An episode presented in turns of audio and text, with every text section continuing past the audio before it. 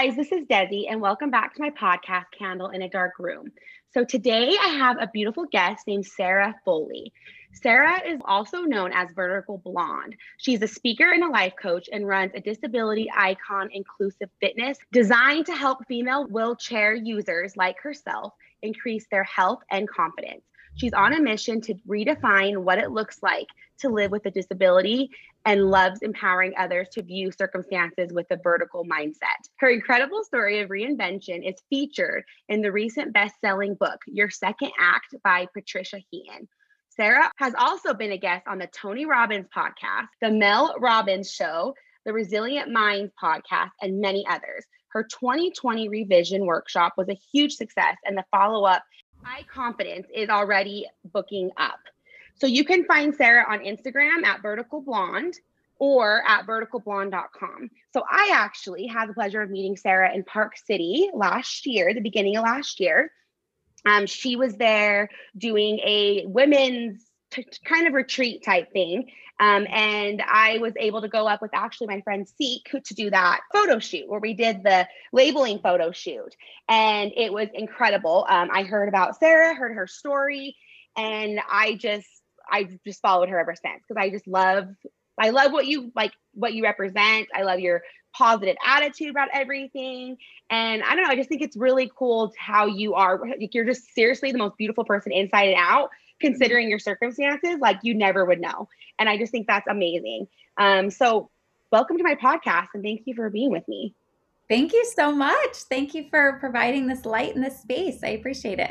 Of course. So um, why don't you start off with kind of just where, how you grew up and then kind of just where you got, how you got to where you are today. Totally. So I was born and raised in Sandy, Utah, and um, I, yeah, raised and I went to private Catholic school my whole life, kind of just really kept in this little bubble. Um, and so as soon as I sort of reached my twenties, I was ready to just like break free. Um, I always had this sort of performer in me, this like kind of need to have a stage or a microphone, and just didn't really know what to say. So the mm. next sort of like, you know, fifteen years were just really me figuring out what I wanted that to be, what I wanted to talk about. Um, and so my twenties, I spent all in Palm Springs, um, got into the health and wellness industry, into the spa industry, um, and then also w- was working on a television career. So um, I hosted a television show out there, got a really great, great experience, um, kind of having that microphone, that camera. Um, and then as fate would have it, it took me actually back to Utah uh, when I was twenty-nine years old, got a really great job running a spa up in Park City.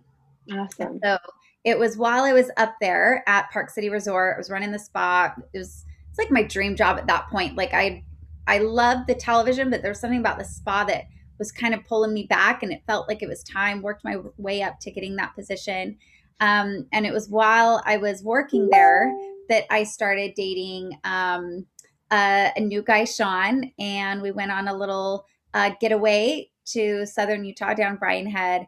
Took some four-wheelers, and it was while on this four-wheeling excursion, which was very like, I mean, we were on this big like fire access road, like was not big jumps or anything crazy. It was just, we were just cruising along.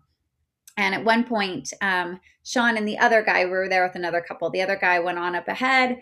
They wanted to check and make sure that the road stayed safe.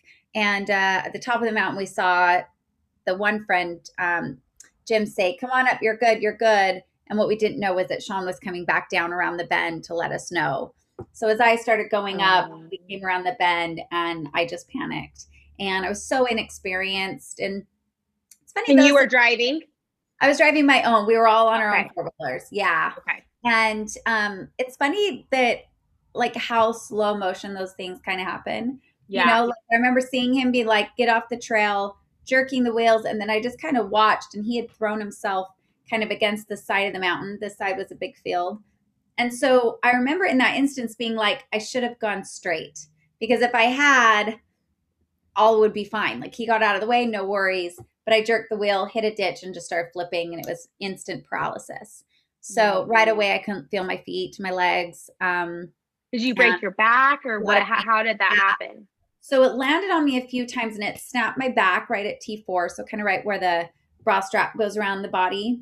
Um, I snapped my clavicle in half and then broke almost every rib.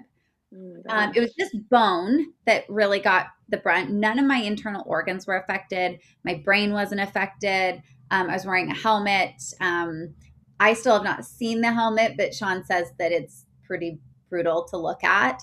Um, mm. Because it, you can just see, like, thank God that thing was on my head. If you wouldn't um, have been wearing a helmet. Yeah. Yeah. So, uh, yeah, we waited for Life Flight. Life Flight came. They took me uh, to Las Vegas, further away from home, but it was closer to where we were. And uh, Sean followed. Sean in the car had to make all the phone calls to my mom. He had to call every, you know, he had to make all those calls. I was up in the Life Flight and just, you know, they start giving you the morphine right away. So right. Um, if you uh, don't mind me asking, so when that all ha- so when that happened and after you landed and kind of sat there for a second, what was going through your head? Like when you realized you couldn't feel your feet, or did you not realize at first, or how did that whole thing happen? It was, it was kind of a process. You know, it's funny really what again goes through your head, because mm-hmm. I remember like I landed and I stopped. And I had flipped so far off the trail that I could see Sean just like running full board towards me. And all I could think of was my second grade teacher. And she was teaching us about this motorcycle accident. And she said that after the accident, they moved him the wrong way and that, that killed him. Mm. And so I was like, don't move me. Like whatever you do, do not move me and I will be fine. In my head, I was like, I'll be fine. Like I know what to do. My second grade teacher told me like, yeah. You don't move, you're fine. So I was like, don't move me, call Life Flight. Like I was actually really, really um, coherent. coherent. Yeah. And then Sean, on the other hand, he was, he was traumatized. Like he, I can't even imagine seeing your significant other. Yeah. He's watched it all. He felt responsible. So he was just like, uh, at one point I remember saying like, come sit with me, come be calm with me, like kind of calming him down. And I think about that, like, good Lord, it's one thing to have it done, but it's another thing to watch it happen to somebody else. Um, right. I've got a dear friend, he was a um, a captain for a fire fireman captain, and he said it was always the person that you weren't paying attention to that needed the most help. Right? Like everyone mm. rushes to who's injured, but he's like, there's always like someone that is watching nearby that is like, okay, come sit with me. That the they're the ones panicking. Her. Yeah, that they can't process that. Right.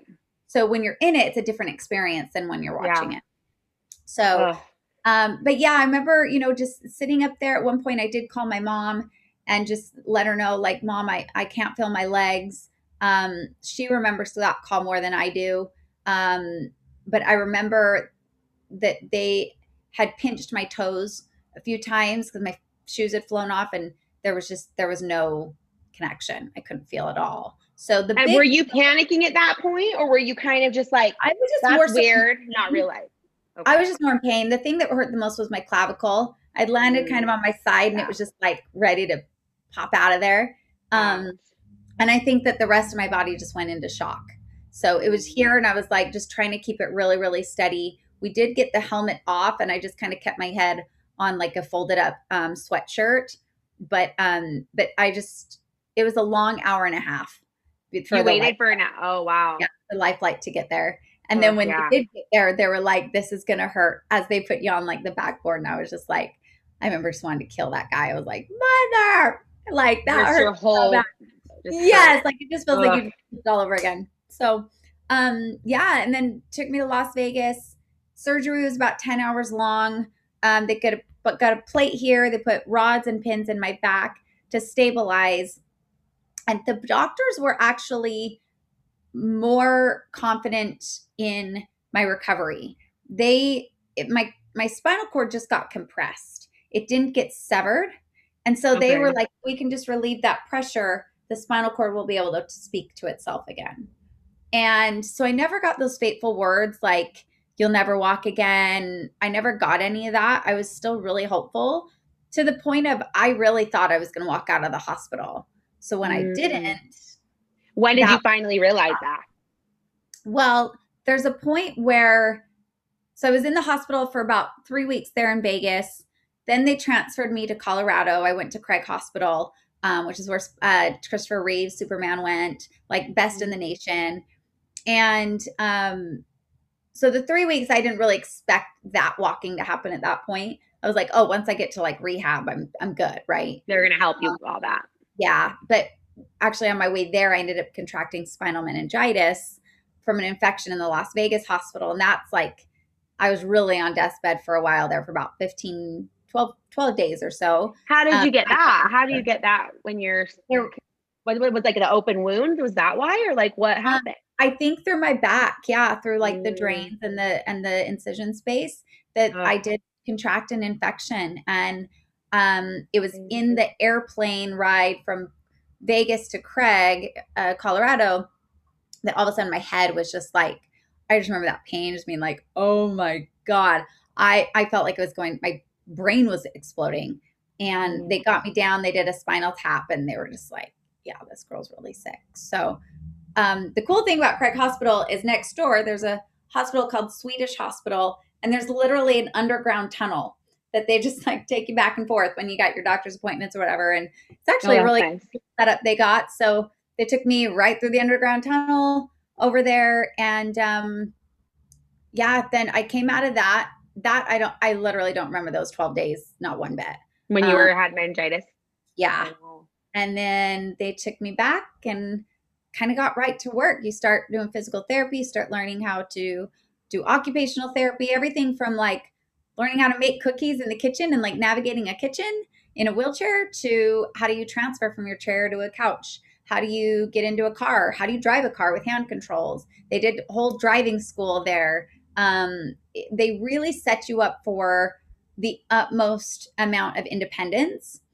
And it's really done in sort of this progressional way. Like you start in a hospital room, then you go to your own room. It's almost like a little studio apartment. You've got your own little kitchen, but you're still in a hospital bed that inclines. Then you graduate to a bigger bed. Then you graduate to a real bed.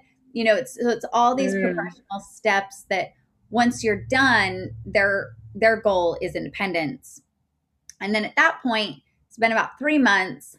I'm ready to go home. I'm like, I just want to go home. Like, I'm I'm exhausted. Like, I just want to see my friends and family again. Although I had it way better than most. Um, my family and friends set up basically like this calendar, so I was never alone. People oh, were always awesome. Flying in. It was like a revolving door. I, I there were maybe maybe five days I was alone. You know, in wow. three months, just always someone was there. And um, but you know, you just you're like you kind of want to get out of a hospital. Yeah, you're surrounded by sickness, and you're surrounded by like wheelchairs and, you know, but, but while you're in the hospital, you're everybody's like biggest priority. Right. So you're anxious to get home thinking that's going to continue and you're still going to have all the support, but then you get home and everyone's gone back to their real lives. Right. And you're just sort of left with like, nothing about my life is the way it used to be. I don't pee the same way I did. I don't get in and out of bed the same way. Like I don't get in and out of a shower.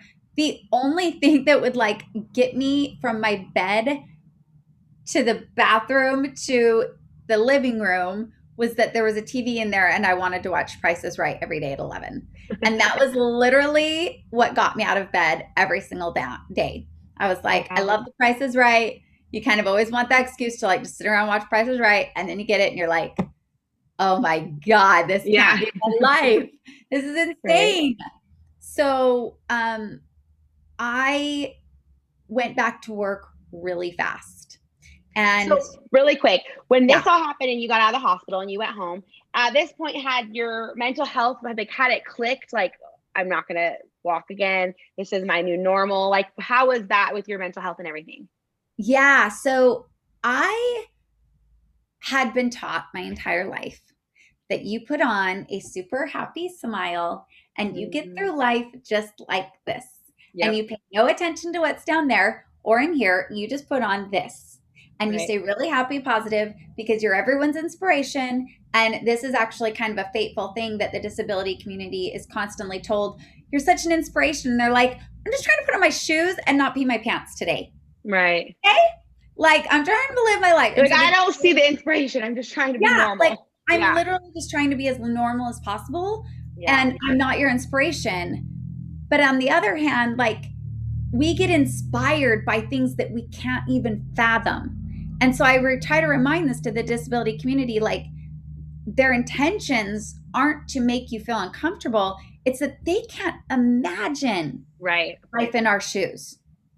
Just that goes for anybody else. I can't imagine having sexual trauma. I didn't, I didn't go through that. Can't freaking imagine. Super yeah. inspired by those that come through it. Right.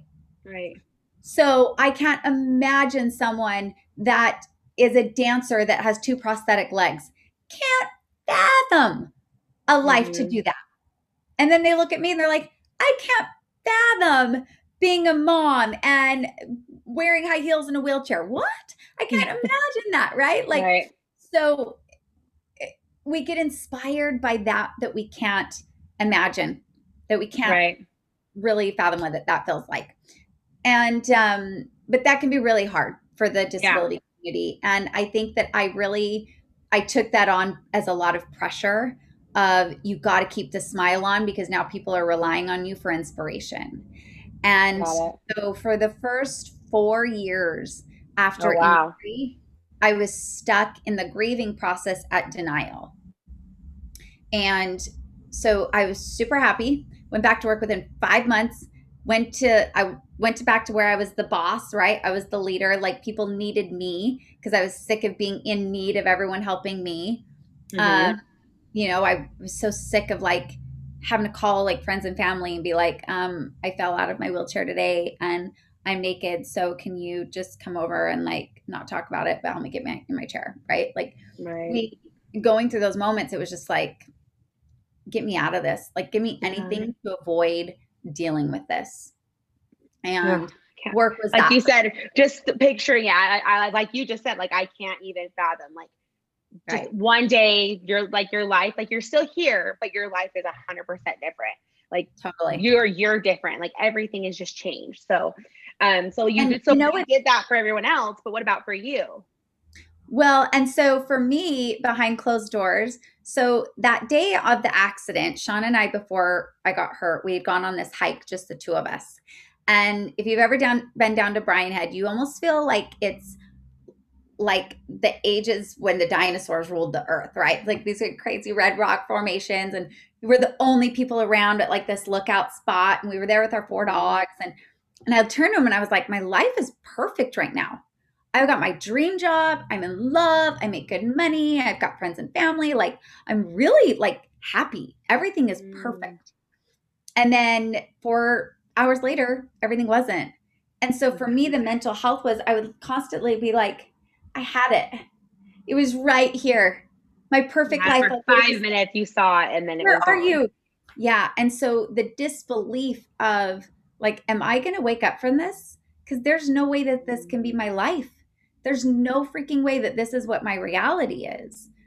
And so having that smile, and then behind closed doors, super angry, I would hit my legs all the time. That was my thing. I was just, I would like slap them. I would hit them. I never got into like cutting them or anything, but I did hit them all the time. And I would see if you were to could feel anything, or because you were just so mad at them. Yes.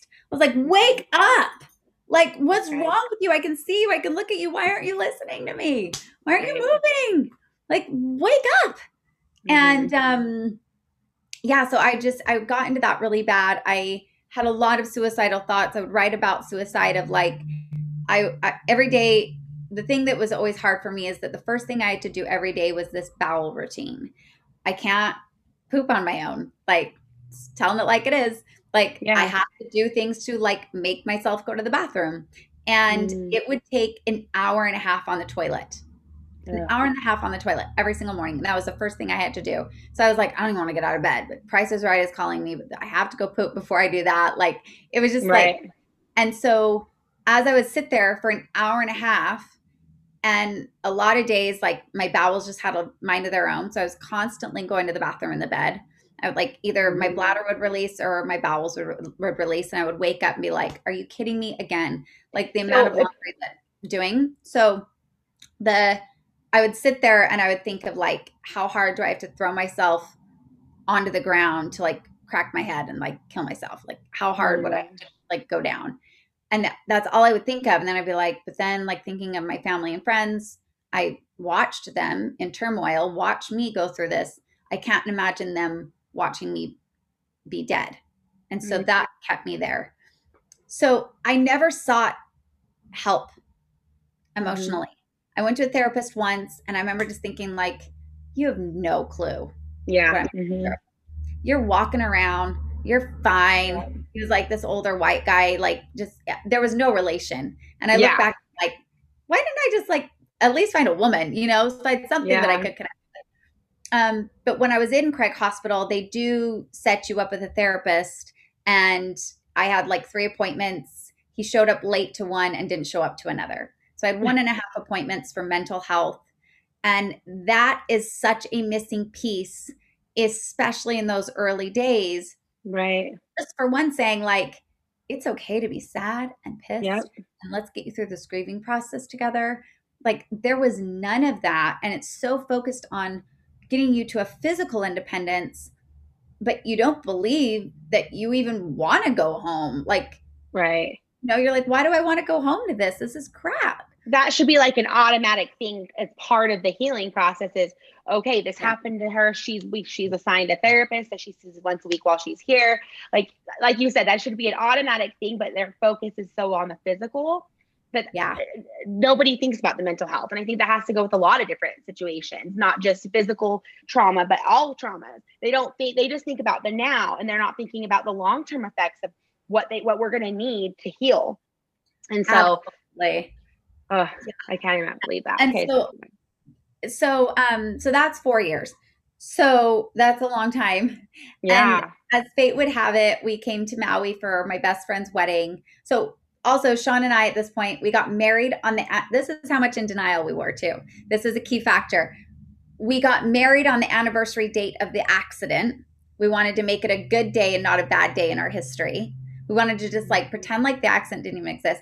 Our wedding photographer and videographer, we went and got married on the beach, just us and our moms.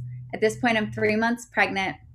And um, we went to the beach and it was like really romantic. Sean's like carrying me across the sand. We sat in the sand for the ceremony.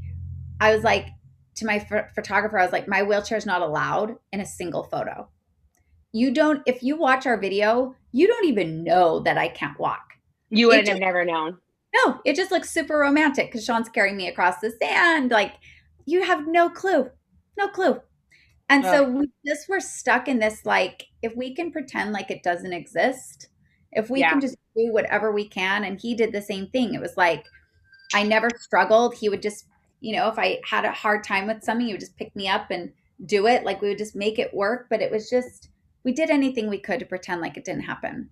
Ugh, that's crazy. So, okay. So really quick. So you said you were three and a half months pregnant. If you don't mind, because mm-hmm. this is a lot of people I'm sure has the same questions.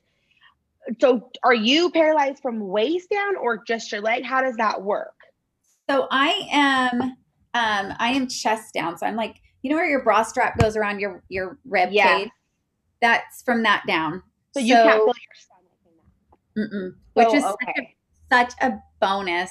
On being pregnant, because yeah, that's- I got pregnant the normal way. Yes, paraplegics can totally still have sex. It all still works. We just feel it very, very differently. Okay, so, um, so the line that's I call it kind of my ring of fire, where my I go from feeling to no feeling. It's super hypersensitive.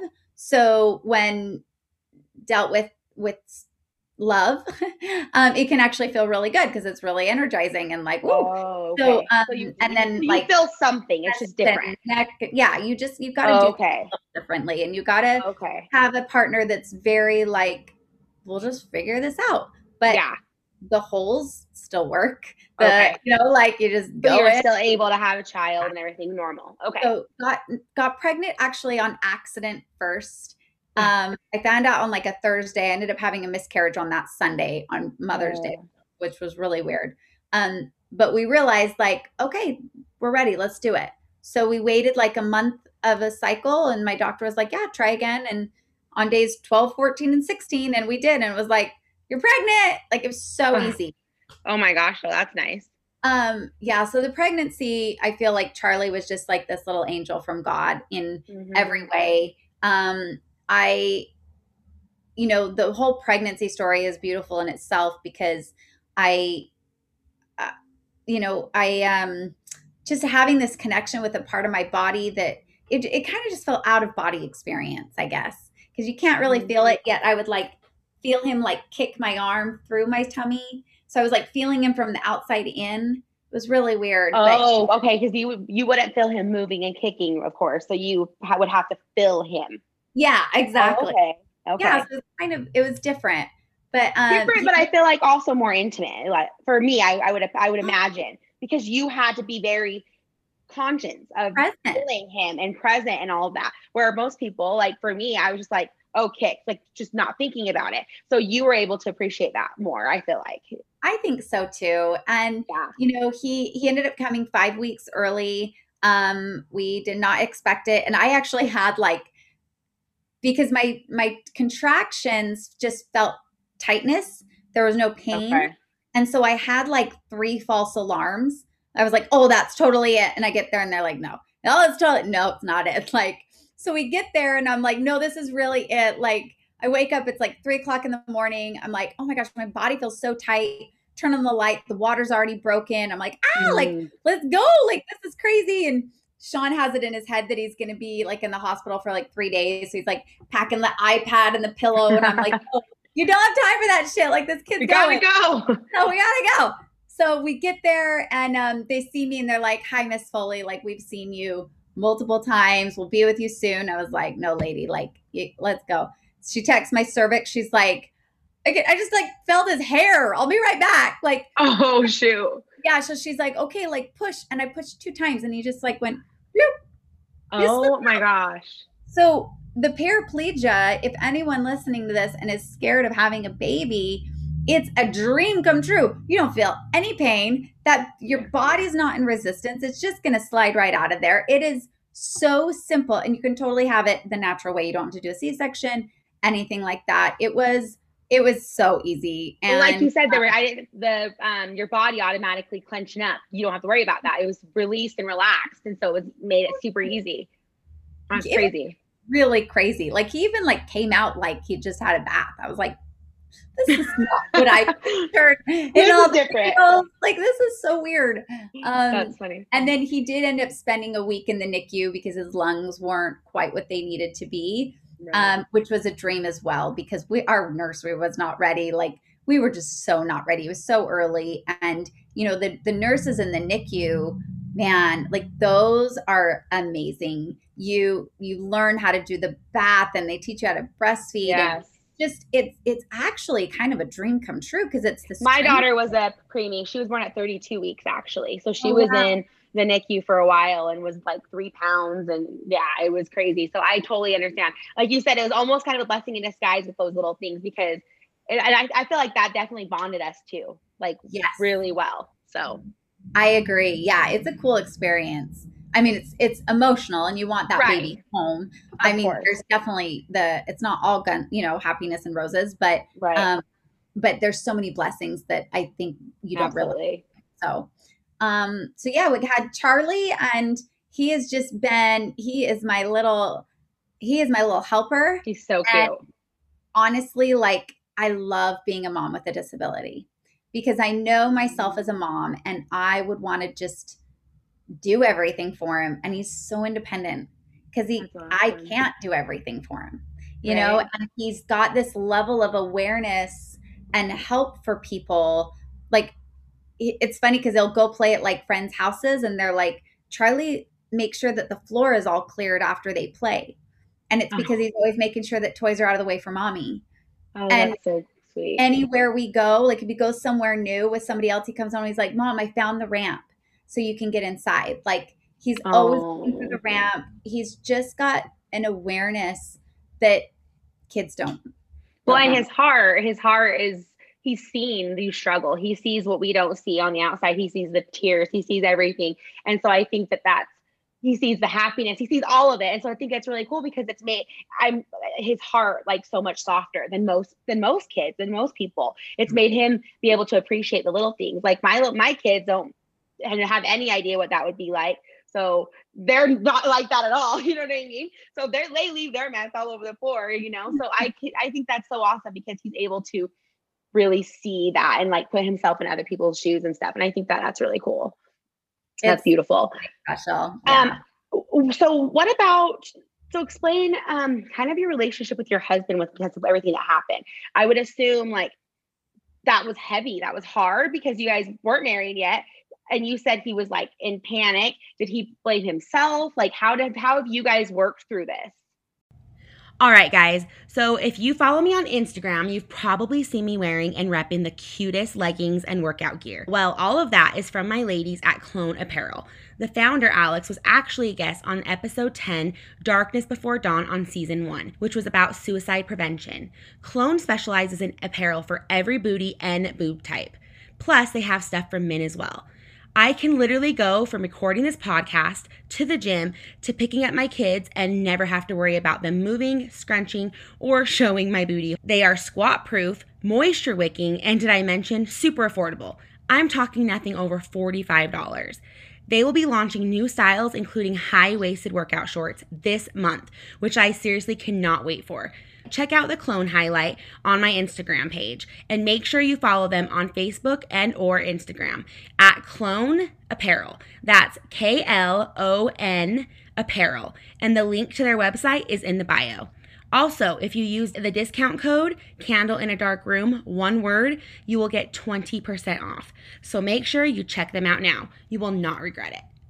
Oh, it has been a journey. And the and reason I ask this is because being, I haven't been through the same physical trauma, but through my sexual trauma, this is something me and my husband have had to work through, but a different way. And so that's why I love to kind of get information, like get advice in this type of situation. Yeah. And you know, we, um, we are both under the same mentality of you put on that happy face. Mm-hmm. So two of us working together, we didn't get very far very fast. And a lot of, one of my favorite quotes is a Wayne Dyer quote. And he says, when we change the way we see things, the things that we see change. And mm. it's a reminder that it doesn't matter what our intention is. It matters what our true honest thoughts are about a person. So okay. for me, I used the accident and I used him, I blamed him. I'm just gonna put it out there. I fully blamed him. And every time I had a bad day around my disability, in my head, I was like, well, you put me in this chair. Mm. Like if you would know, right? Like it was your fault. And, right. But in reality, he was literally doing everything to keep me safe. He put me on this safer A T V. He went on up ahead. He was coming down to get me, like everything he was doing to try and keep me safe. And he sees it as he failed. And I see it as it's your fault, which set us up for a lot of hurt and I and denial because we would still put on this face every time we were out in public. People started to like gravitate to our love story like it was the most epic thing on the planet. They loved it. They loved that he stuck around. Is he going to stay or go? It was like this movie playing out and it was so dramatic. And, you know, and there was love that kept them together and it, all these things. This but whole lifetime movie that wasn't a reality, was basically. Total lifetime movie. Yeah. Hallmark yeah. should be calling me right now. So, the, um, but, but behind closed doors though, and in my head and, and in his head, the trauma that he was putting himself through and the, the un- processed trauma for him, right? Him having to watch all of that and it being so stuck in his body, he developed massive amount of anxiety. He developed really, um, really big crutches in his life, um, you know, through, through different vices. Um, and then I also had a vice, which was my work. And I put my work above everything else. I became a workaholic so that I didn't have to deal with that. Right. And it set us up for failure. Mm-hmm. And we ended up splitting this year. Mm-hmm. And we had to, we actually went through more healing and more processing after the split than we did that w- than we were together. And Wait, now so you split up this year? Yeah. Oh, so this was years after this is all. Yep. So this was we went through many up. years together. Yeah. Okay. And we we just never You just couldn't it.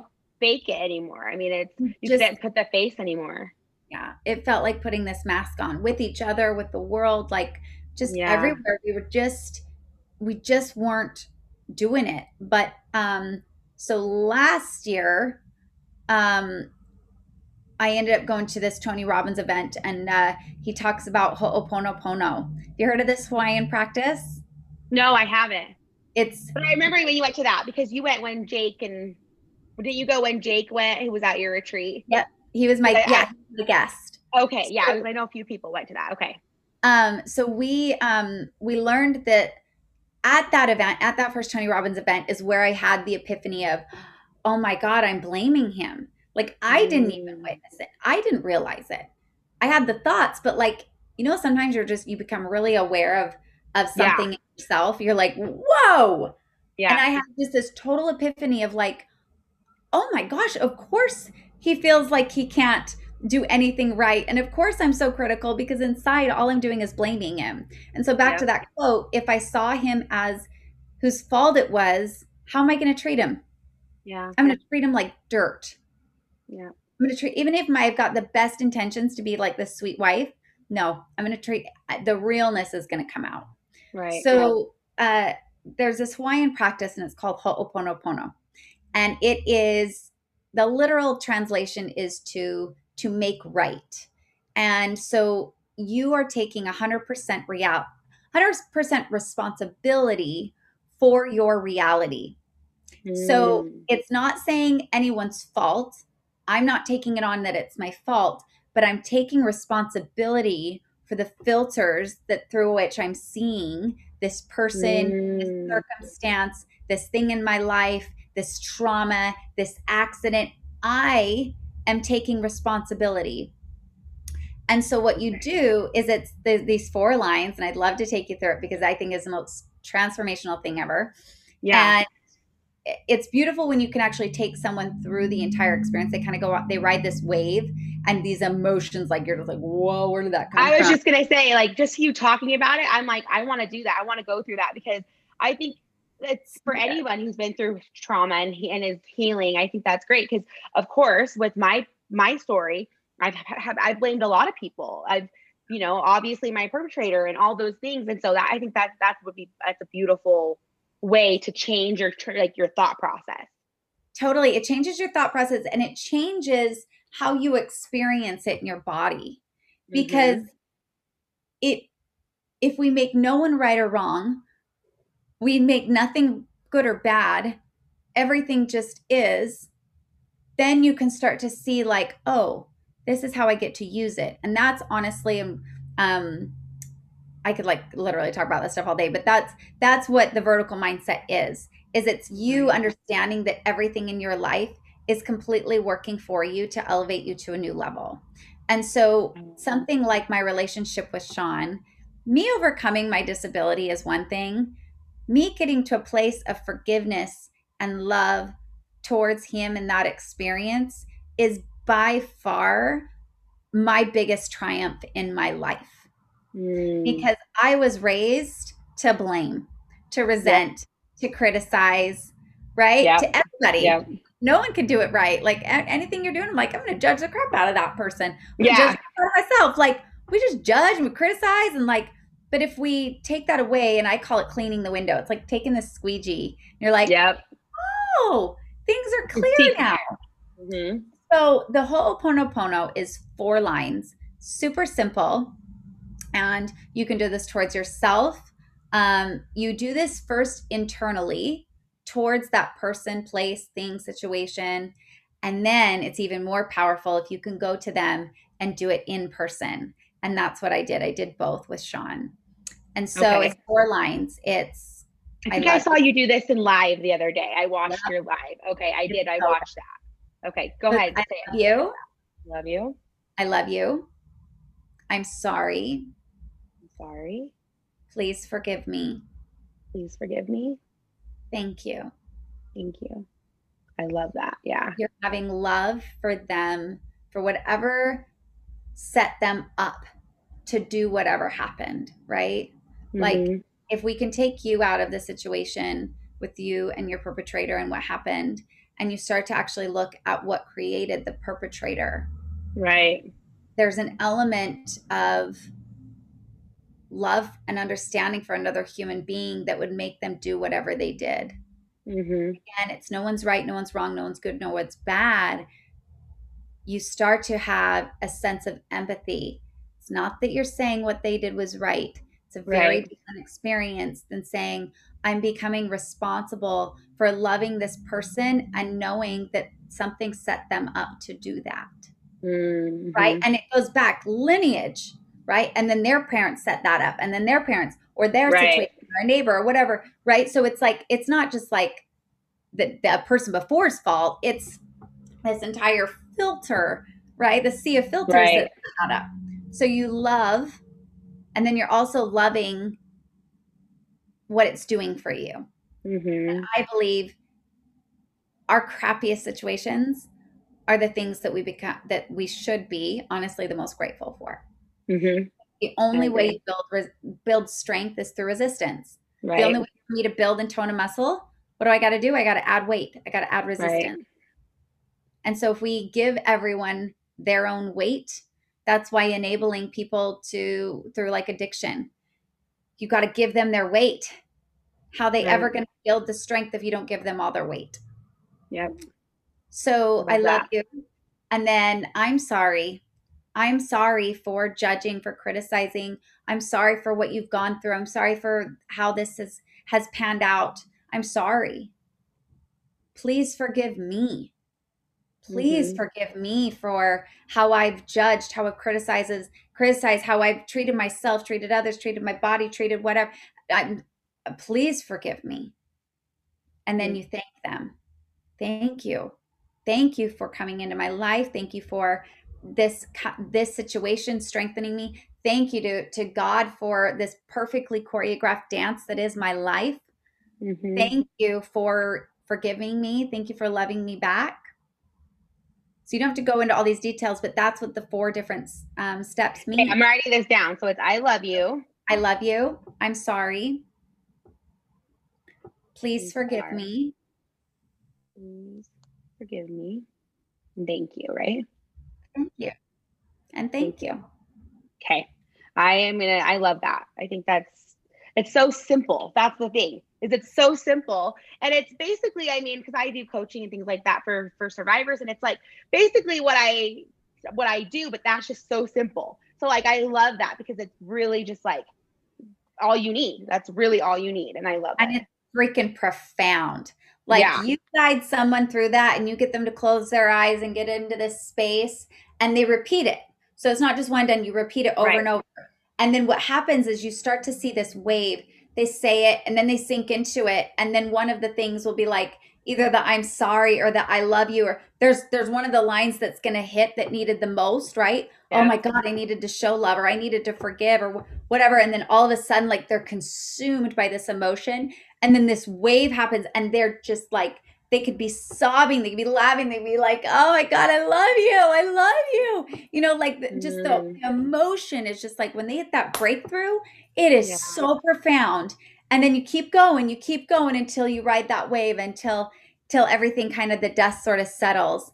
And then they open their eyes and they're like, are you even kidding me? The, the window has been cleared. The filters yeah. have been removed. They see things for what they are. And there's this new sense of compassion and love and just forgiveness and release. And there's all these beautiful emotions that start to come out. And you're just like, yeah. yes, yes. Oh, I love that. It's so powerful. Yeah, it is so powerful. I love that. I Like I said, I watched you do it when you did your live the other day. And I was just like, I remember watching it. I think I was literally sitting there with my mouth open, like memorized. I was like, holy crap. Like, that's intense, but it's like, like you said, it's so powerful. And I, and I just, I loved that. So thank you for sharing that with everybody. Cause I think totally. especially my podcast, people are, are, are that are listening to this have all struggled with some similar things. And so I think that that's just such, such a simple thing that you can learn to love yourself and other people again. it's like you said, even for your, your you and your husband, like I bet that opened so many doors for both of you when you did that. Well, and what it did is it gave us an awareness of what, how things really were. Right. Mm-hmm. And so we, we've been dating for six months, right? When you're dating six months, you don't know if you want to spend the rest of your life with somebody. You don't mm-hmm. even know well enough to do that.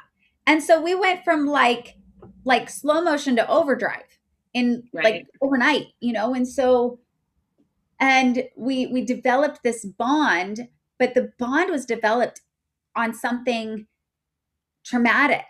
Right. And not on who we were as people, what we really wanted out of life. And we realized like, whoa, like we're kind of headed in different directions. Like we, we can still love each other a thousand percent, but like, are, do we really want to be married? Like, is this really the right thing for both of us? And, you know, you just start to have like this kind of mm-hmm. this awareness and this clarity. So I did that within myself. And then I went home and I did it to him. And at first, like, he's like laying on the couch, like watching like Dateline or something. And all of a sudden I just kind of like grab his hands and I was just like, I love you. Like, I'm so sorry. Please forgive me. Thank you. And he's like, okay. Like, I thought we were watching date night. Oh, you're welcome. Like, and then, yeah, like, you're welcome. So I was like, no, like, I need you to hear this. I've been blaming you for what happened and I'm sorry. And then I went into it deeper and then he's kind of getting it, but he's like, okay, thanks. And I was like, no, like, I need you to sit up. I need you to look at me.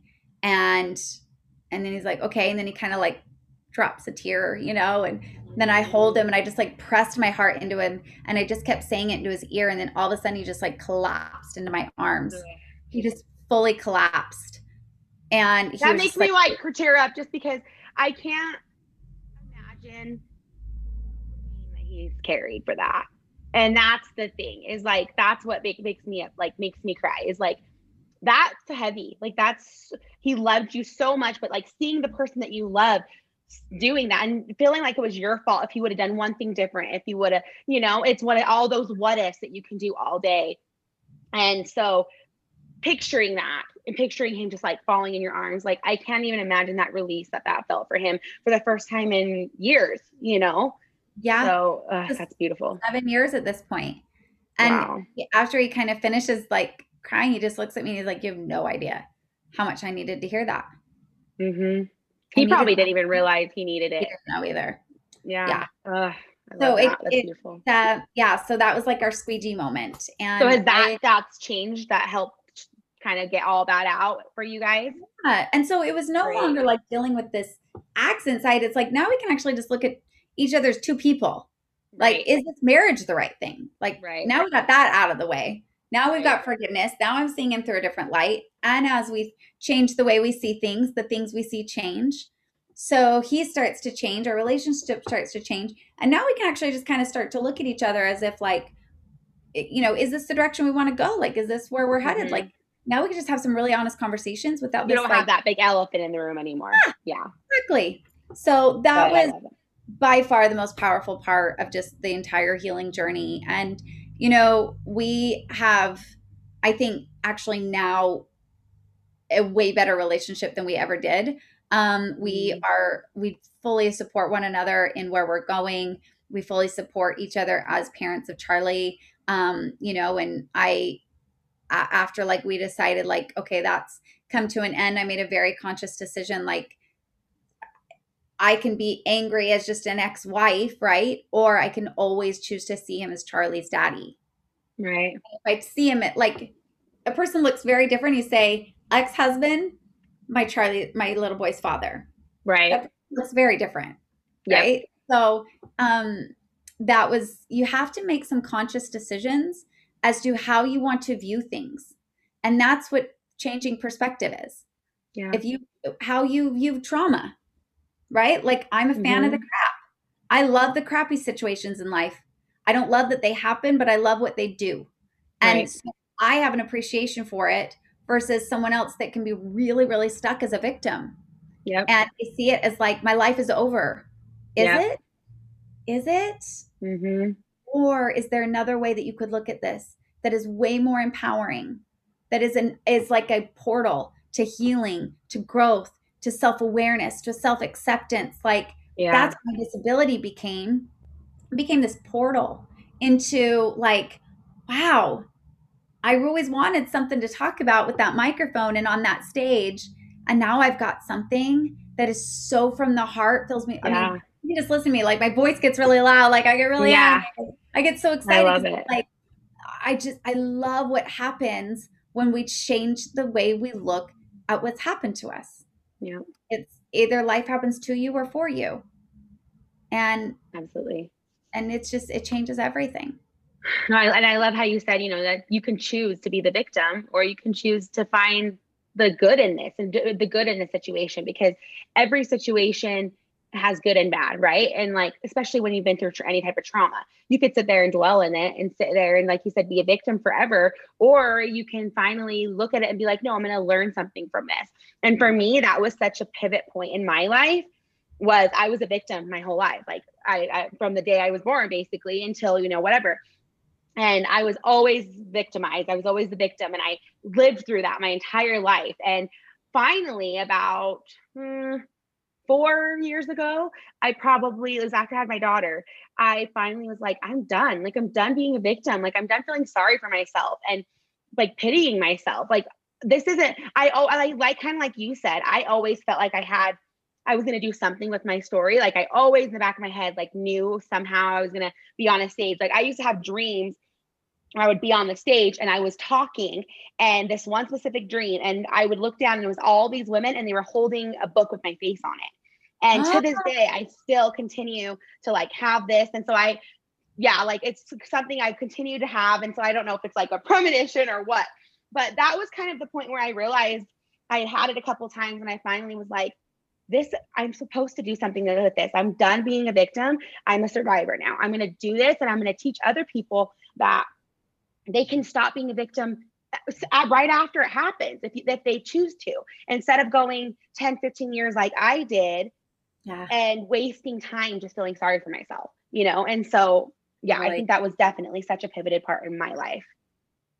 And, you know, I think that it's, um, it's there, they're confidence building moments, yeah. right? Like the word confidence. So I, I, um, just did this really beautiful twenty twenty revision course, and, um, we, that's how we rounded up twenty twenty. And that's exactly what it was. We did three steps. We healed and let go. We mm-hmm. accepted and pivot, and then we embrace and elevate. And that's the revision process. Anything that happens, trauma. Okay. We're going to heal and let go. We're going to accept and pivot. Yep. We're going to embrace and elevate. So by doing that step, and, you know, people came for different reasons. I had people there for their disabilities, some with job loss, some with um, divorces or splits, like so many different things, but you, you handle them all the same. And right. so every time you do it, you're building confidence. You're building that tool of like, I can do this now. I know what's on the other side of it. So yeah. I asked everyone that signed up. There was like one hundred eighty women that signed up for it. And I had them all fill out this, just this really quick questionnaire. And I was like, if you could change one thing in your life that would be, make an astronomical difference in your life, what would it be? And I, I didn't really know what to expect in this answer. I thought I was going to get a C of it, right? Like mm-hmm. how to make more money or how to start a business or whatever. Every single one said the exact same thing. Maybe ninety-five percent. I got like a difference in five percent of people. Every single one said that if they had more confidence, all they need is more confidence. So yeah. I was like, okay, I'm really curious now. What does confidence mean? I'm all about like the actual literal meaning of words. So confidence mm-hmm. means to trust in. So self-confidence, all it is is to trust in yourself, trust yeah. in your ability, your voice, your purpose, your, um, your gift, your talent, trust in the process. It's just having confidence in it is to trust in it. Right. And I've had this idea for this um, course for a long time, and it's iConfidence. Yeah. And what the heck is that? And I'm like, it's the confidence of an icon. So you think of like a fashion icon. It takes a lot of confidence to go out and like do something fashion forward that no one's ever seen before, right? Like Lady Gaga, right. you're, you're putting meat on your head. Like yeah. that takes a lot of confidence to put a right. piece of meat on your head.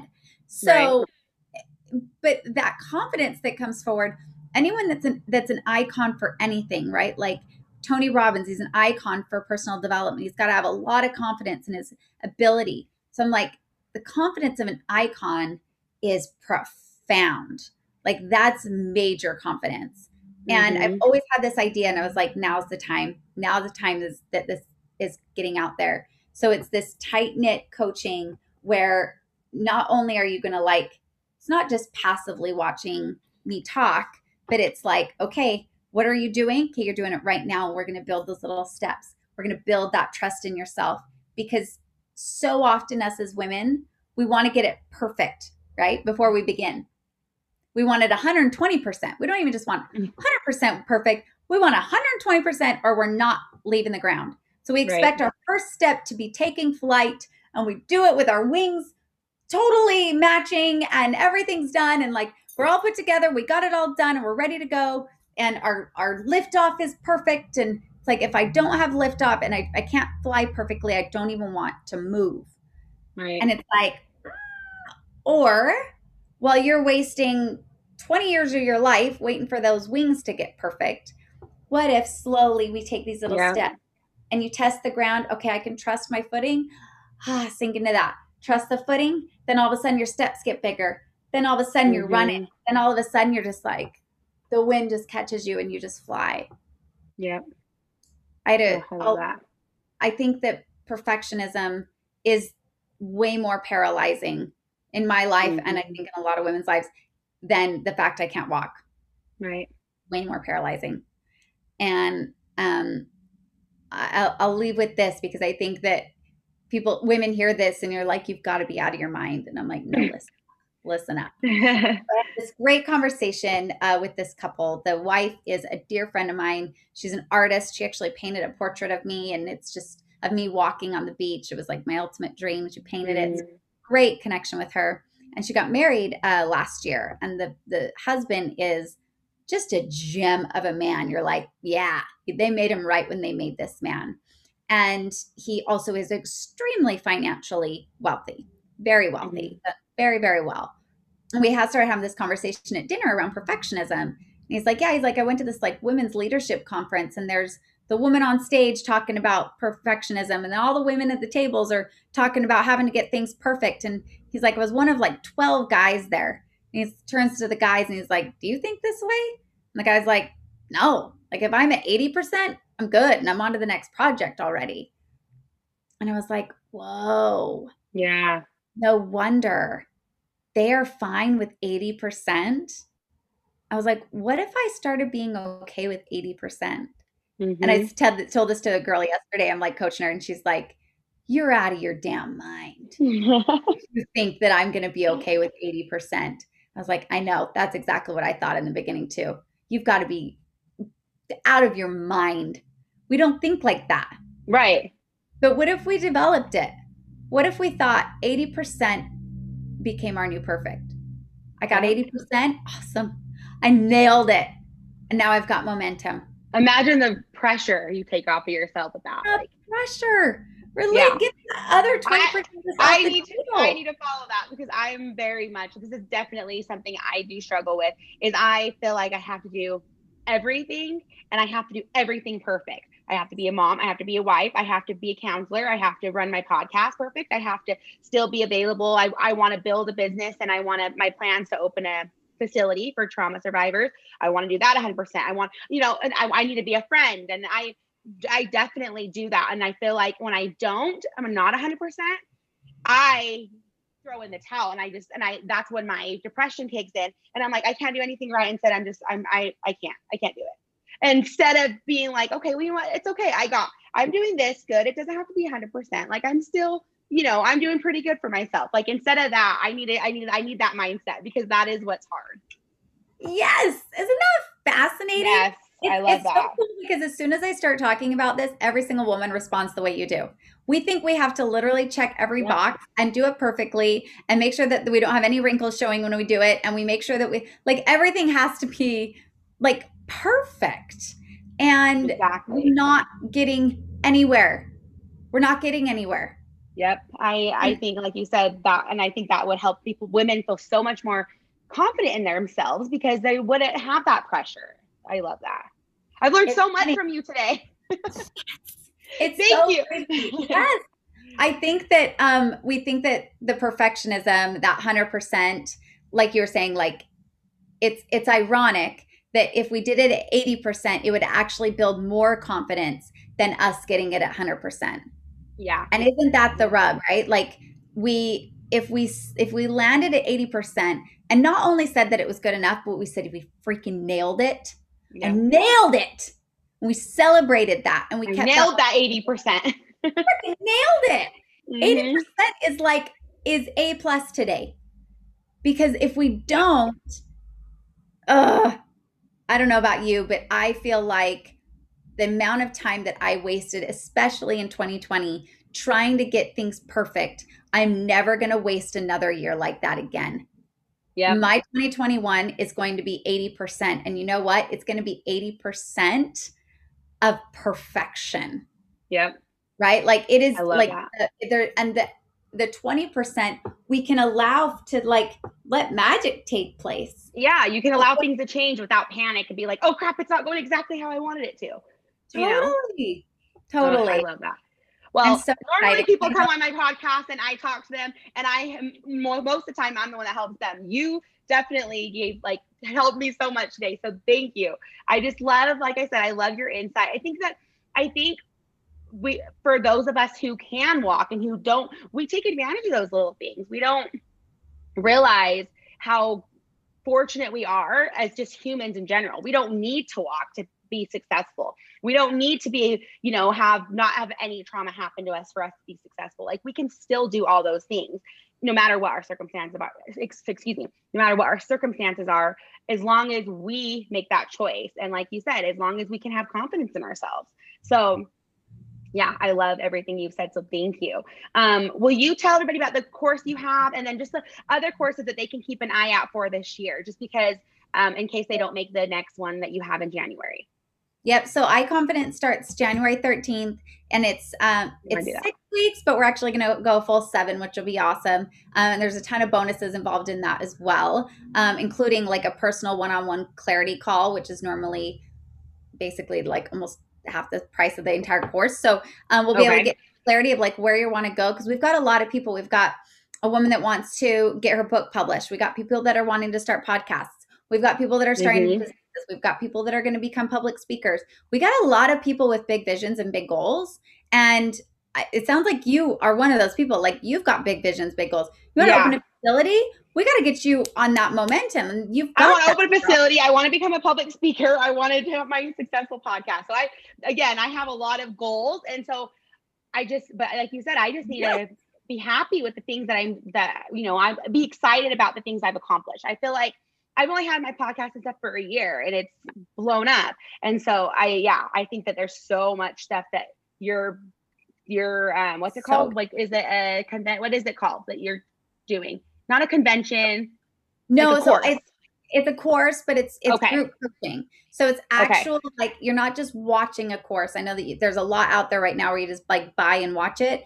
This is okay. like you show up every single Wednesday as a group. It's tight knit. You have Interactive. to really have to like interact and be willing to go all in and create this vertical life and this dream okay. vertical life.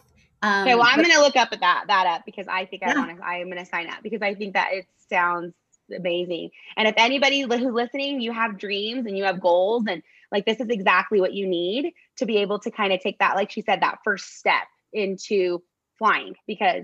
This is the, like, this is a perfect example of what you need. So definitely look that up. And then we also have, um, it's called Disability Icon, which is a full fitness program related to female wheelchair users. However, it really is, we're creating also this members portal, which is going to be really amazing. So it becomes a resource, a platform, a way for them to hone some skills. Um, because again, there's just people that I realize are like, they're, they're one step behind like behind me on like building a brand, building a business, wanting to do things. And I'm like, I just want to yeah. share the wealth and like realize there's enough room for all of us. It's yeah. not like just me and you guys stay back. It's like, let's go ladies, like arm in arm, let's storm the gates. So I love that. Yeah. So that's really exciting. And, and then there's also one-on-one, like I've got a few uh, one-on-one personal clients. And if you are someone that is just like, look, I, I need to make a lot of traction this year. Like by the end of twenty twenty-one, you want it to feel like twenty thirty, like you've made that much progress.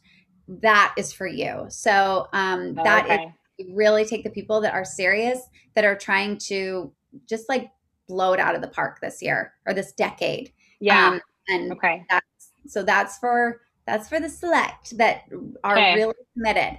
Um, well, I want to talk to you about that. Cause that's, yeah, yeah, that sounds so I've got okay. a, I've got a few of them right now. And um, the things that they're creating is absolute magic. It's so cool. Uh, I'm so excited to see everything. So, and then you oh, can find everything it. at vertical blonde dot com. So everything's yes. just Vertical okay. Blonde. All my social media is Vertical Blonde. Um, on my Instagram, I do a lot of lives, a lot of just really great nuggets on, you know, just ways to kind of tweak your life little by little. And then yeah. if you're ready for some like action and massive action, let's, let's go. Let's go. Yeah, sign up for, sign up for her courses, you guys. Seriously, this woman is incredible. You are seriously beautiful inside and out. And I'm so glad that I know you and that I, you know, just love seeing what you do. So thank you so much for being here today and telling us your incredible story. And you really are an inspiration, and not because of your accident, but because of just the person that you are. So thank you so much. Thank you. I will take that one hundred percent. Thank yes. you so much. This has been. Um, you guys, make sure you follow her. Like she said, Vertical Blonde on Instagram, um, and then make sure you're following Candle in a Dark Room. We okay. thank you again for being here, and we will talk to you guys next time.